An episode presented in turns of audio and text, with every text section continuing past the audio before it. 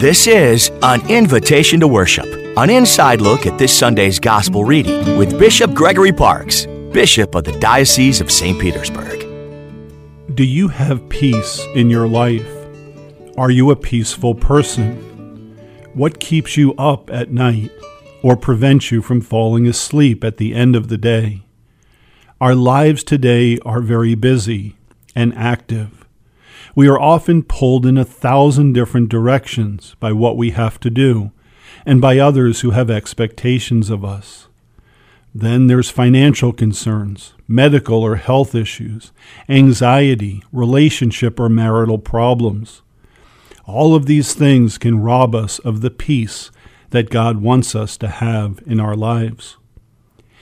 In today's Gospel from John, Jesus says, Peace I leave with you, my peace I give to you. Not as the world gives, do I give it to you.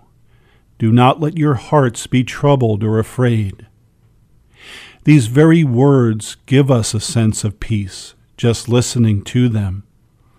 The peace that comes from a relationship with Jesus Christ is different from the peace that comes from the world. The peace that comes from the Lord is lasting peace.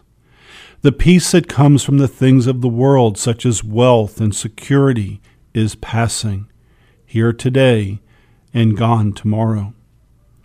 How many times have we heard of someone who has great wealth, perhaps a lotto winner, a star athlete, or a movie or TV personality, who then loses it all? When we find our peace and security in the things of this world, it is passing.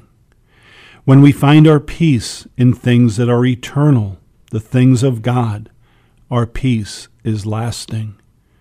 Do you believe that? It takes courage to look beyond the things of this world, which we can see, and to place our trust in God, who we can't see. Have the courage to trust in God. In doing so, you will find lasting peace. I'm Bishop Gregory Parkes inviting you to worship with us this weekend.